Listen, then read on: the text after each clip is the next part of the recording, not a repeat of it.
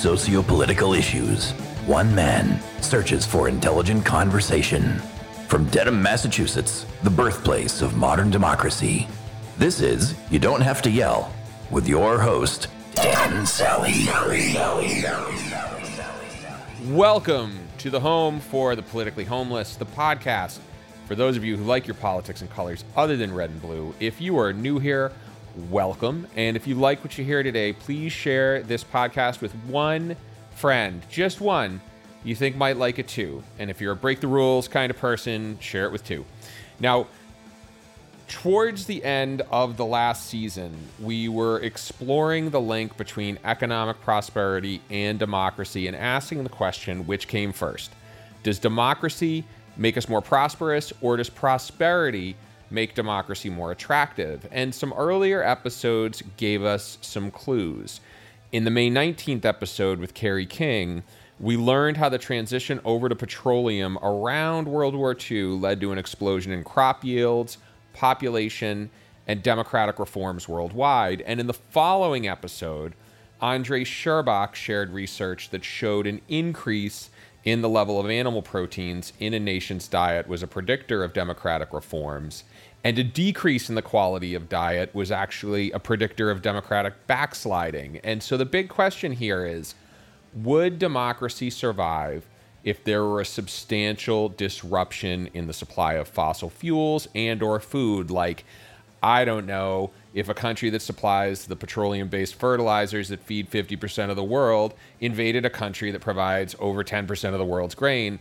That is happening now if you didn't pick that up. So, to answer this question, I went all the way back to the Industrial Revolution when we first started using coal to power machines and when the institution of slavery was being dismantled. And I wanted to understand the impact machine based labor had on the economics behind slavery and whether a case could be made that the world didn't just grow a conscience in so much as it found a less brutal way to achieve the same economic results. And in this episode, I speak with Christopher Brown, professor of history at Columbia University, whose work focuses on the history of slavery and abolitionism in the British Empire and American colonies. And in this conversation, we discuss the origins of the abolitionist movement, the forces that gave it momentum, and what this tells us about the link between economics and the willingness of those in power to expand the rights of those without. Despite this being an ugly part of our history, I was relieved to find out that the link between economics and liberty was relatively weak for reasons that'll make sense as we get into the episode. And I was also relieved I still had many reasons to remain somewhat cynical for reasons that will also make sense as we get into the episode. I will be back at the end with my final thoughts.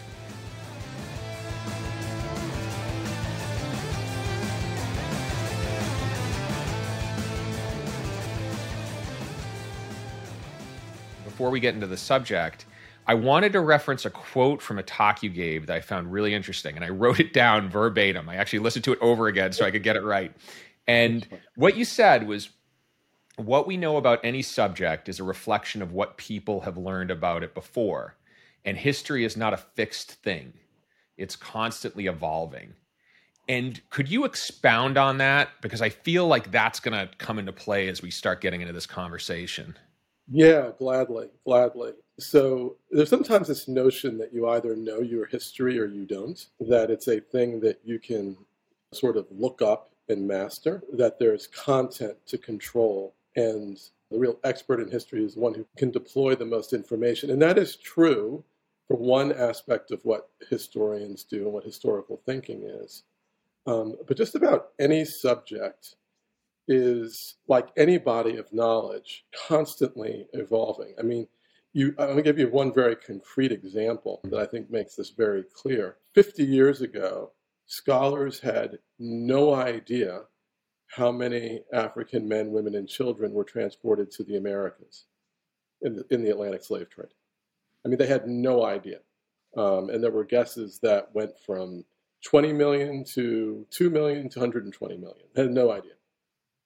Now, after 50 years of research, we know a great deal about that subject by how many people likely were.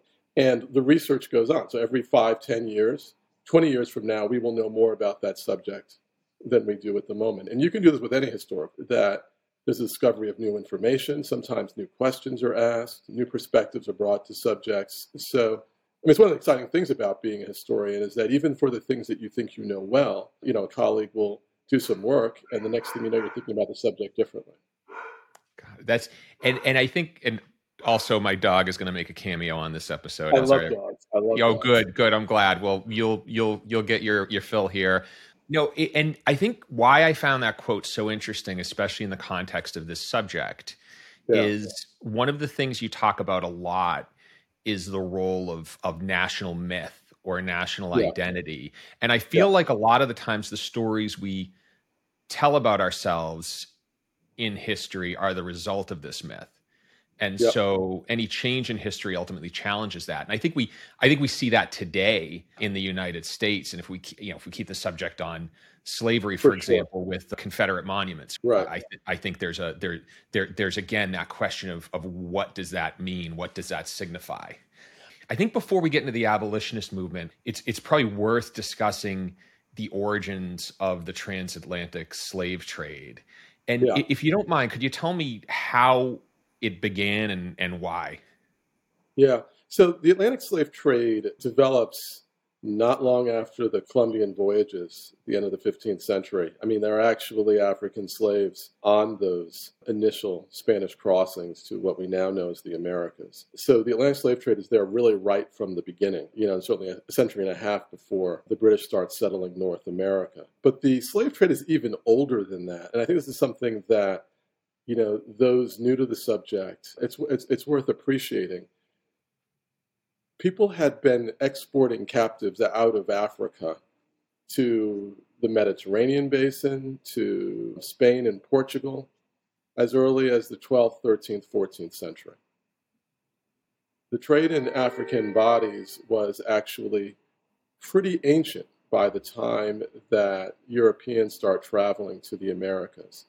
And it was a part of the other trans-Saharan trades. There was nothing especially unusual or strange about it. Basically, the way the world thought about captives was that those who were taken prisoner in a war that could be described as just, either for holy reasons or for reasons of you know natural justice conquest, those people had you know were legitimate slaves. They had the the, captors had a, had the grounds, legal grounds, moral grounds to enslave them.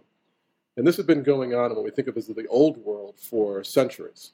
And so the Atlantic slave trade is really, in some ways, an extension and then an expansion of that practice that had been going on in the old, you know, hundreds of years before Europe starts traveling to the Americas. Mm.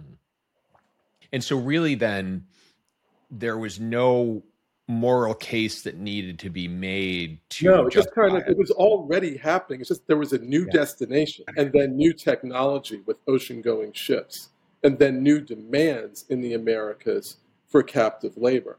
But slave trading itself as far as we know goes back at least to the height of the roman empire. You know, the time when you know most of the captives were not sub-saharan africans. They came from what we think of as today as russia or england or Spain or Egypt. I mean, captives came from everywhere into the Roman Empire. So, yeah. you know, long distance trading in captives is really as ancient as civilization itself, at least in the Western world. You know, the opening of the Americas creates a whole new set of traffics with new imperatives and new opportunities. But, but slave trading itself is not new at all. One of the things I, I discussed in an episode way back, and this was more on religion, was how if you go into the Bible, there's there are actually a ton of passages justifying yeah. slavery and effectively saying yeah. the principles under which you can own slaves. So I could understand why this wouldn't conflict with you know with your 15th century, 16th century it Europeans. Be, it didn't have to be justified because no one knew a world in which slavery didn't exist. Mm. Right? We, we live in a world that's created by the abolitionist consensus of the 18th and 19th century that slavery is immoral, unjust, and you know there's no place in the world today that openly celebrates, legitimates authorizes mm-hmm. enslavement. And that's one of the biggest changes in the last two and a half centuries. But before then, you know, systems of enslavement were pretty common. You know, they were more common in some places than others. And the question of who could be enslaved and who could not be enslaved, there was a great deal of debate about that. But the practice of slavery itself, there was nothing especially controversial. Mm. And so, when did it start to become a problem? In yeah, it's interesting. Yeah. So, I've always thought that the deep, deep history to slavery as a problem in the Americas has to do with the way that it got narrowed to a very specific racial grounding. It really matters, I think, that the way slavery operated, what I'm referring to as the old world, meaning Europe and, and Africa, didn't have a racial basis. Mm-hmm people who got enslaved were sometimes racialized because they were dehumanized and all of that. But it wasn't the notion that some people are inherently born for slavery and some are not. Mm-hmm. And because in the Americas it came to really focus on Africans, it puts special pressure on creating the idea that Africans are really different. And rather than enslavement just being the kind of misfortune, bad luck of being on the wrong side of power relationships. And I really think that that attempt to naturalize an entire group of people who actually just not really like groups, people who all look in some artificial way the same, really put pressure on justifying why those people and why not other people. So, in a deep sense, I actually think the racialization of slavery becomes, in some ways, its undoing. Uh, but more, you know, immediately, there's discomfort with the kind of wealth and the concentrations of wealth that slavery creates in some quarters. Slavery is enormously profitable in some places. Many slaveholders, especially in the British world, are famously uninterested in converting their captives to Christianity. And so those who are ardent believers start really thinking this is something wrong with this institution if it's if it's preventing the spread of the faith. And there are humane responses by select individuals for sure. And there's also an awareness that slavery is dangerous because people who are enslaved don't want to be enslaved. Hmm. And re- keeping them in slavery requires an enormous amount of violence. And in some places where the proportion of enslaved people is greater than the number of free people, there are folks who are neither slaves nor slaveholders who, who find themselves living in a society that is rife with violence that seems like a very dangerous place to be in. Mm. So, I mean, there's a lot of different sources for the discomfort. It doesn't take a great deal of moral insight to see why slavery in the abstract is problematic, is questionable. It's some of these more practical, social, you know, uh, political, s- cultural concerns, religious concerns that create a kind of a constituency especially in the British colonies, for I, am not sure that this is the world that I want to live in. Mm-hmm. Mm-hmm. So it sounds like there's no one school of thought. There, no, it's not one yeah. school. It's not one school of thought. It's not one school of thought. People have lots of, you know. And again, I, I want to emphasize: and people who are enslaved are against slavery from top to bottom. So mm-hmm. we're not talking about people who talking about people who are neither slaveholders nor slaves, who are unhappy for one reason or another with living in a society where slavery is is prevalent, is, is fundamental to the world. And those people have those reactions for a variety of different reasons. And so, what are some examples? Like, where do you see that group of people? So, the folks who aren't slaveholders and aren't slaves. Yeah, I mean, most most famously, Dan, it's Quakers. And again, you know, Quakers uh, are come down to us both in their myth and in their history as the progenitors of anti-slavery as the kind of the spearhead for the movement, and that's correct. But that doesn't mean there weren't Quakers who were slaveholders and slave traders, and they, you know, it's, the first half century of Quaker settlement in the Americas. They're doing what their neighbors are doing. There's a lot of reason why the movement develops within the Society of Friends, but two really crucial reasons are things that I've already mentioned. One, a slight ambivalence about wealth and the ways that great wealth seems to corrupt morals. Uh, a peace witness, it's very hard to be committed to peace with an institution which is by definition depends on regular interpersonal violence. And so that troubles many Quakers. You know, and Quaker uh, religion is famously somewhat open to dissent because there's no formal church There are no formal ministers. There's no set theology. So it's a, it's a, it's a religious fellowship of conversation and, and, evolving moral insight. So it's easier in some ways for, for challenges to the existing order, even within the Society of Friends, to emerge. Hmm. In, that's interesting. That's interesting. So it, was it? You know what? I'm not going to go too off in a tangent there because I feel like we're going to I, I, could spend a ton of time. Don't get me started about Quakers. I could talk with you. I could talk Quaker to you all day long.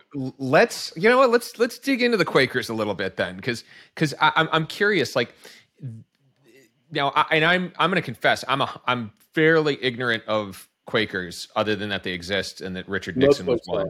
Okay, good, good. Yeah. So I'm I'm among the majority. Was I because what really interests me is that whole idea of of of free flowing debate, and. Yeah is that something unique to the Quakers? So if we look at the world at the time, is that something unique to them? Yeah, so what's different about Quakers is that they don't have, even in the 17th and 18th century, they don't really have an established clergy as such. Mm-hmm. Nor do they really have a body of doctrine. Their doctrines are their practices. Silent mm-hmm. meeting, the notion that there is the light of God in everyone and anyone, so anyone can speak to the voice of God because they have anyone has access to it. You know, Quakers are highly unusual having religious leaders who are women because the notion that men have more moral insight or more religious insight than women do is, you know, is not part of the Quaker way of viewing of things. So, you know, I mean, there are a number of really famous, well, not famous to me, maybe not famous to everybody, but yeah. important heretics within the Quaker tradition that who you know, make a real stand. I mean, they also were people who are, you know, very early vegetarians who push the peace witness further than, you know, so they won't wear animal hides. You know, they only made things that are made out of non-animal products. I mean, all this is sort of stuff that's being discussed in the 17th, 18th century. And, you know, in many societies, you can shut down cranks and heretics and people with odd ideas by throwing them out. Mm-hmm. And it's hard to do that within the Society of Friends because of their openness in some ways to the notion that moral insight can come from anywhere. And that's not to say there wasn't a very powerful majority that discouraged yeah. these kinds of thoughts, but there's a kind of internal questioning. And I know we're going to be talking about national identity. You asked about that, but there is within the Society of Friends a kind of question about the identity of the religious fellowship and a continuing sort of questioning of each other around whether slaveholding is consistent with the values of the religious fellowship, regardless of what's going on in the outside world. So it's really as much about an internal debate that they're having among themselves before they bring it out into the broader into the broader world. What I find really interesting about this is is so years ago I was learning uh, Brazilian Portuguese and started to learn a lot about the country and and the culture and the history and the way they're structured today. And Brazil had from a racial standpoint has a very similar history as ours. And the the key difference I find between the two societies is that in the United States there was certainly look the the southern colonies were certainly slave states and they operated very much like the Brazilian economy did. As you go further north, there's sort of almost this messianic mission so if you look at the Mass Bay colony founded by Puritans, uh, you know, you look yeah. at Quakers in Pennsylvania and so on, and, and, it and it seems to me that it's that that that that religious mission. You know, the folks yeah. who came here not to extract from the land, but really to pursue this religious mission that that that changed the culture of America and and and maybe if I'm hearing you right, laid the groundwork for yeah, laid the groundwork for abolitionism. I think there's something to that. I mean, certainly slaveholders thought that abolitionism resented sort of religious fanaticism in new clothes, and they often said uh, as much. I mean, it's important to know that there was slaveholding in Massachusetts and New York and Pennsylvania. There were Puritan and Quaker slaveholders as well. I mean, one of the biggest differences is that slavery didn't pay, it wasn't as profitable in the New mm-hmm. England, in the Mid Atlantic colonies because of the nature of those economies. So, but it is true that there is a culture of religious witness and the culture of a kind of a evangelical reform, frankly, is powerful in New England and powerful in some quarters within the middle colonies. It's a kind of form of not quite evangelicalism, but spiritual revival within the Society of Friends. And that's a part of where anti-slavery comes from. I mean, I think it's it's you know historians we're all about complicating things. I would never say that it's or even maybe even principally religious, but the, the, that sort of sense of religious commitment is is a very much an important part of it. it yeah, because it it does seem too that the abolitionist movement kind of there were kind of two schools of thought moving at the same time, and there was this moral argument we talk about but then there was also this economic argument, which I wasn't aware yeah. of until I came into yeah. your work. That was really uh, was was part of that movement as well. Um, which came first, and and where did they originate? Was it happening on both sides of the Atlantic at the same time, or was it exported? Yeah, I, I, would not say there are not really important initiators of anti-slavery that come for economic reasons. Okay. I mean, what happens more is that people who are committed to abolishing slavery or abolishing the slave trade start battening on to economic ideas or economic arguments that they think will help them make their case. Mm-hmm. So, because they recognize that, you know, personal economic interests, commercial interests, business interests, and then collective economic interests are a major barrier to change. And so they realize that they're going to take it on in a real way as opposed to just expressing moral witness. They're going to have to um, find some arguments that meet the defenders of the established order on their own ground. But there are, but there are different ideas of what we might call today economic development, and not everybody's happy with the plantation complex, with the, you know, the focus on, you know, the production of a single crop and the channeling, the monopolizing of the commercial um, and financial investments in that particular thing, and the way that it crowds out other kinds of economic development. So there are there are those who have ideas about the way the British colonies or the Atlantic trades might evolve that would reduce, minimize, diminish the role of slave trading and slave holding because they think it would be more profitable to do so. But nobody pays much attention to those people um, who make those arguments. The, only, the ones who pay attention to them are the abolitionists who start saying, hey, maybe we can use these ideas to help make our case. But it is a it is a principally it is a principally a response to the dislikable aspects of slavery and the slave trade, which account for abolitionism, rather than you know some sort of economic interest in a narrow sense, anyway. As I was learning that part of history, the parallel I drew was with the healthcare debate today, because if you look there are lots of economic reasons for universal health care. Great example being, you know, people with chronic conditions who get preventive care are cheaper to treat than people who go to the emergency room for the, those conditions spiraling out of control. On the same token, what's ultimately driving those arguments isn't necessarily a concern with the economics of healthcare, but rather yeah. with the moral aspect of people going without it. The now, is it fair to say then that the the that that the American Revolution provides the the the real maybe moral or ideological momentum behind. Yeah, I mean, movement. yeah. So this is you know what you might say one of my big ideas, and you know it's something that I've I've given a lot of thought to, um, and I think is really important to understand, especially as we come up to the 250th anniversary of you know, our nation's independence. You know, we, we, we think about the American Revolution often as sort of expanding the dominion of liberty, right? Of a new democratic, a nation that becomes a, a republic, a democracy, frees itself from empire, articulates and then tries to implement a notion of rights grounded in, grounded in natural human rights rather than historic traditional rights that come out of particular political order, all these things that are familiar to us. And sometimes the, the suggestion is made that the consequence of those ideas is to create an awareness um, of slavery as a problem and to, and to generate anti-slavery enthusiasms. Right, so it's kind of a logic of natural rights to rights for slaves to anti-slavery to emancipation, mm-hmm. and I, and I and I there's something to that, but I think what's even more important in some ways is the way that slavery becomes shameful in the revolutionary era. Being, being invested in the institution becomes a way for political opponents, political enemies, to undermine the moral standing of those they don't like. Right? So you have this sort of debate emerging of people in Britain mm-hmm. who think the American rebellion is a rebellion without morals, without principles, without purpose, saying if these people were really sincere about what they thought, they wouldn't be slaveholders. Mm-hmm. And then Americans turning it around and saying, this nation of slave traders, most of the slave trade is operated by, by British merchants, here's another reason why we have to get our independence. And on both sides, neither of them are actually really interested in the question of slavery.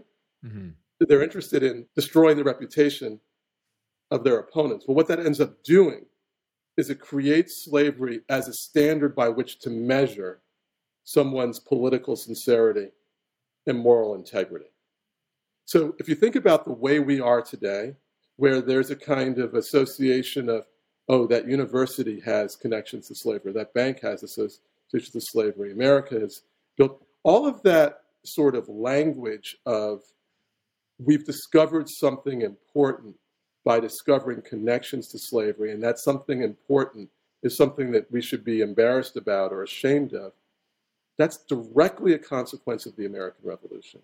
Mm-hmm. When we're doing that, we are in fact reenacting the debates that took place in the Revolutionary era. Anti slavery is as much about dealing with the recognition that there's something shameful about being committed to slavery, as it is about a certain kind of humanitarian concern for Africans. So uh, in the you know because in the beginning it's it sounds like the debate was really more a way to shame the other person than it was to clean up their side of the street, so to speak. Correct. Correct. So when does the movement start to become more about who they are, or more about, for example, right. Britain cleaning up Britain? Right. So I think what's interesting about this, Dan, is that there are individuals who become essentially moral and political entrepreneurs who take advantage of this back and forth, this culture of accusation and recrimination and self defense to sort of say, hey, we can say something important about ourselves by taking a stand and taking a stance that others won't do. And this happens in some of the northern and middle Atlantic states the United States. You know, and it's in the period of the American Revolution and immediately after that the first, you know, anti-slavery societies in North America created, Pennsylvania most famously. Um, but it develops even more in Britain nationally. And there's no question that it develops in reaction to the way that the new American Republic presents itself, describes itself as a beacon of liberty, as demonstrating a new set of political and moral virtues that the world had not seen. And Britain having been on the losing side of that battle, there are individuals who say, hey, we can, as a nation, we look, look rather different if we challenge this institution that no one else will challenge. Mm. And so it's, it's, it's a, it's a small group of people who see an opportunity, people who had already, who had always been, you know, uncomfortable with slavery and the slave trade, not been invested in. But they see a way to, to take that old concern and make it a part of a political mission that can redeem the reputation of the nation. And that's possible in Britain because there's no slaveholding majority. There are, no, no, basically no slaves in England. Slavery exists in the empire, and slaveholders themselves are in a minority, a powerful minority, but in a minority. So espousing anti-slavery in Britain is not divisive in the way that it is in the United States, where quite literally, from the very beginning, it's clear that it can just wreck the nation. In Britain, it can be a unifying, you know, cause, which is in fact what it ends up becoming.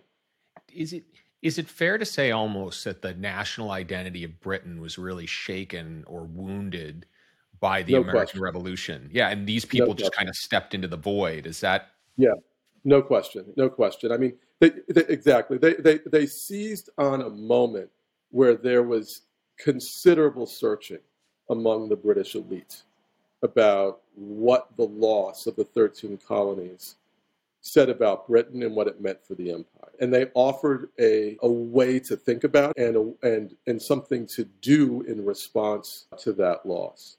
You know, it was a great surprise for the 13 colonies to unite and rebel.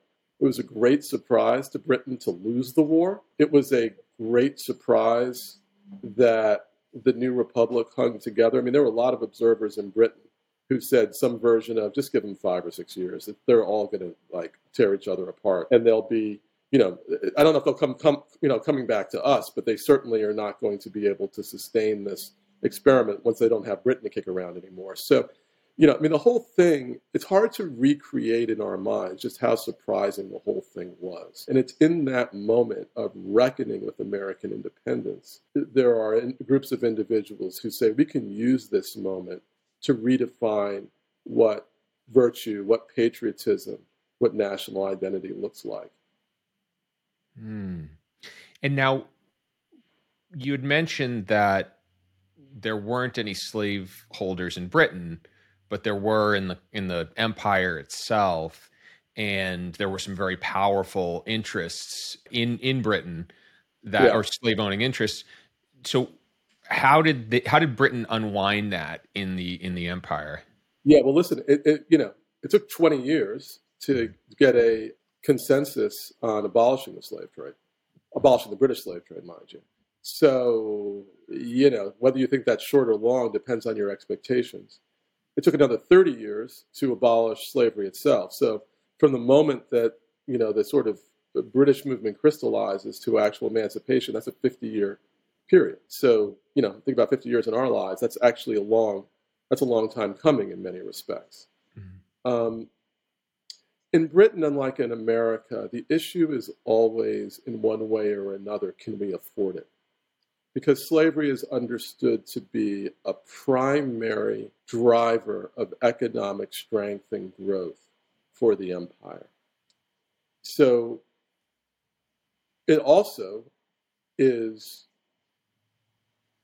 enslaved men and women the personal property of very rich people. Mm. So even if you think that in the abstract, outlawing slavery is a good thing, what's going to happen to the people who own hundreds of men and women who have enormous amounts of wealth tied up in the ownership of it? It's going to, you know, it's going to lose it all. It's going to. I mean, that's it's a, it's a kind of. I sometimes say this to students. I mean, emancipation is a massive exercise in government appropriation. Mm. Right? I mean, emancipation from a slaveholder's point of view is taking other people's stuff. So, you know, it's it's it's it's a figuring out the logistics, the practical aspects of how abolition and then emancipation would work. It takes, you know, more than one generation to unwind. And that's where the economic arguments become so important because mm-hmm. the principal barrier to slave trade abolition and emancipation in Britain is far more economic and political than it is moral or cultural. Do you know? I, am curious, and this is gonna this is gonna seem like a really callous thing to say in light of the subject matter, but was there a point where the economics started working? So did did we reach a point where either you know I hate to I hate to put it that way, but is yeah, there yeah. a point where yeah, no, either technology or whatever? Yeah. Listen, I mean, yeah, I mean, listen, this is slave trade abolition. When the British abolished the slave trade in 1807, they do it in a moment where just about every other European power, with the exception of Portugal, has lost their North Atlantic trade during the Napoleonic Wars. One of the big sort of worries is that well, if, if, within Parliament as well, if we abolish the, our trade, everybody else will just step into the breach. And there's this moment in the first decade of the 19th century where it looks like Britain is going to command the seas, and if they're not slave trading, at least the North Atlantic, nobody will be. And so those sort of economic and even geostrategic anxieties are just not there. The Haitian Revolution has a big piece of this too, although I, take me too long to explain how I no. feel. I've already um, I've already dragged you into the Quakers, so I won't. Yeah, I won't no. Haiti. So so you know, but then you know, one of the things that's kind of I don't know ironic about this is that you know slaveholders say throughout all of these debates that, listen, free labor is not going to be profitable in the cultivation of sugar. Listen, if you emancipate all these Africans, they're not going to want to do the work that we want them to do. Mm. All of your ideas about how slavery is economically regressive and inefficient and anachronistic and counterproductive. These are sorts of things that the political economists were in favor of anti the kind of things that they would say. And the slave said, that's not, that's not how it's going to work. And, and, and the slaveholders were right. As soon as slavery was abolished, you know, the, the productivity of what had been, you know, the plantation colonies declines, you know, quite rapidly. So you know, it's it's it's um, pleasant. It's pleasant to think that slavery was doomed because of its limits as an economic institution. But there's no question, at least in the British case, that the dooming, that the ending of slavery brought an end to economic production in a really important way in what had been very profitable colonies. Mm it sounds to me that as the institution of slavery was being dismantled, from an economic standpoint, if we take morals out of the equation, there was never a point where it made economic sense. I think my own view, you know, having, you know, thought and read and taught about this for so many years, I think there's every reason to think that absent the pressure put on by slave trade abolition and then emancipation in a variety of different quarters, mm-hmm. I don't think there's any reason slavery would not have thrived through the 19th century and deep into the 20th century. Mm-hmm. And one reason why I think we can say that with some certainty is as we know, there are all kinds of slavery that takes place in the shadows, which is illicit, illegal, underground.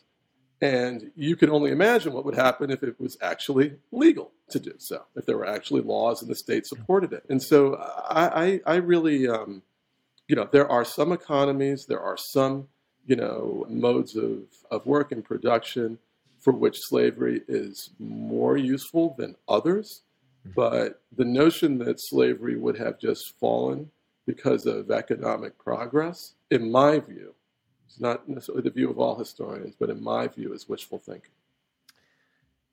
That is so interesting because I feel like as I've as I've heard everything you said, the thing that I think stands out to me as so important to this issue is the idea of moral purpose and the idea that a group of people with moral purpose could ultimately end up thwarting economics to bring about a more just society. And yeah. it's very rare I finish an episode and I don't walk away more cynical than I was when I started it.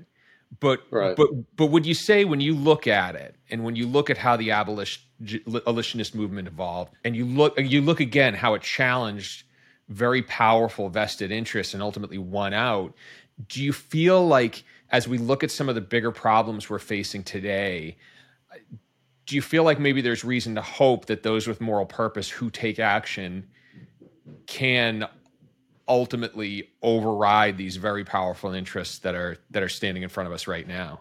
Yeah, it, it, so it, it happens. It happens, but it doesn't happen as often as it's it's it's actually somewhat unusual when that sense of and we have a, we tend to refer to them as reckonings okay. in our political culture today, right? Yeah. And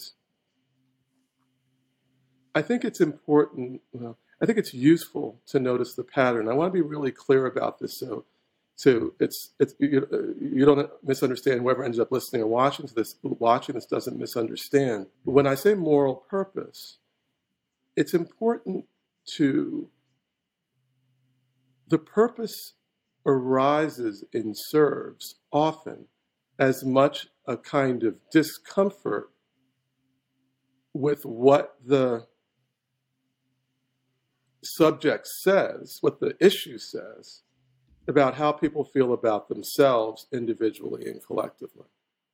And, you know, think a little bit about the kinds of responses that happened to the sort of slow motion murder of George Floyd, right? With people watching the video. And a lot of You know, there are lots of different reactions, but one of the reactions is this is not who we are. Right? And so there's an idea of who we're supposed to be, and then we're presented with something that doesn't meet with our idea, our idea of who we're supposed to be.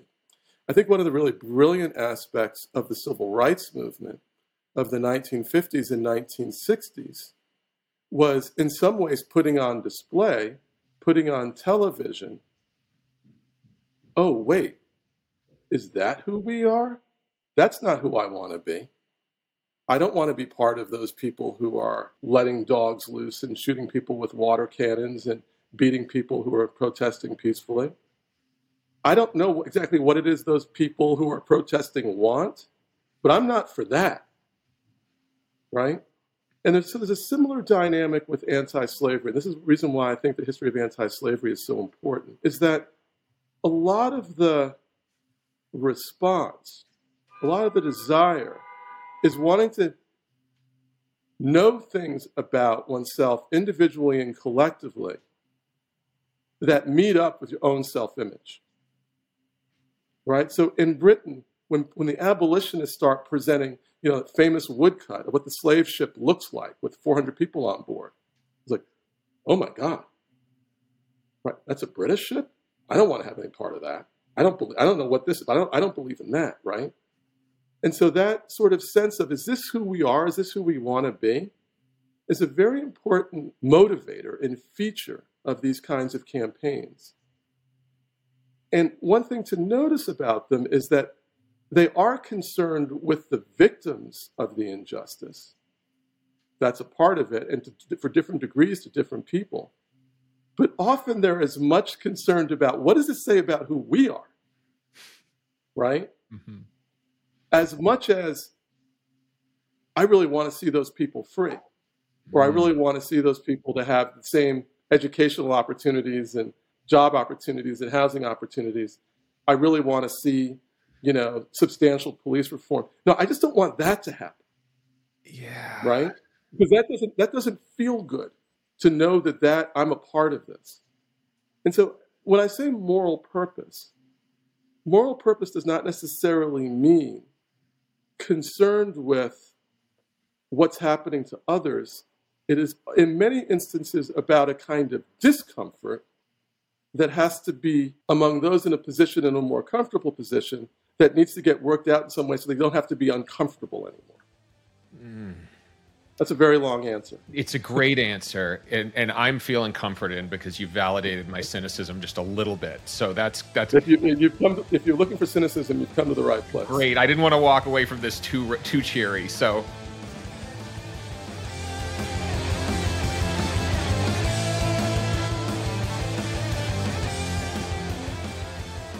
I hope you enjoyed this episode, and if you did, please consider leaving it a review. This podcast grows by word of mouth. You can also receive additional commentary on this episode and other issues of the day by signing up for YDHTY's email newsletter at ydhty.com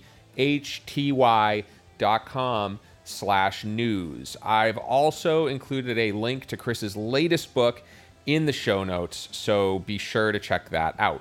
Now, a few things crystallized for me in this conversation. The first is that while the foundations of slavery were certainly economic, the foundations of abolitionism were exactly the opposite. Groups such as the Quakers, who were more interested in spiritual rather than material growth, were the ones who questioned the institution of slavery for the first time in human history. The second is that embarrassment is a much more powerful force than either morality or economics.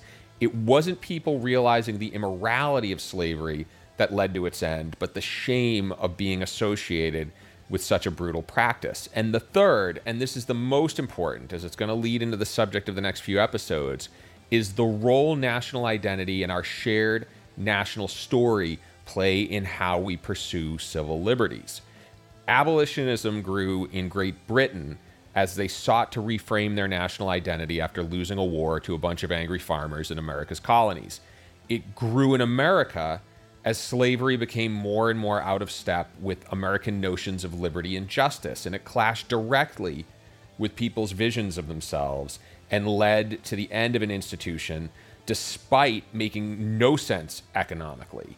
And as I listen to this conversation again and simultaneously saw the response of both the left and the right to Governor Ron DeSantis' move to fly migrants to Martha's Vineyard, I couldn't help but see the same debate over national identity playing out right now. And so for the next few episodes, we're going to be exploring the state of affairs at America's border with Mexico, the history behind our border policy, and what this tells us about our national identity and our national story. And I know we've got listeners of all political stripes here, so I hope you're going to stick with me through this journey because just like you, I am learning as I go here. As always, music courtesy of Quellertac. YDHTY's Director of Continuous Improvement is the Admirable Admiral Adam Yaffe. YDHTY is produced in loving memory of the big Gino, Jason Putney. Until the next, this is Dan Sally. Oh, bye bye.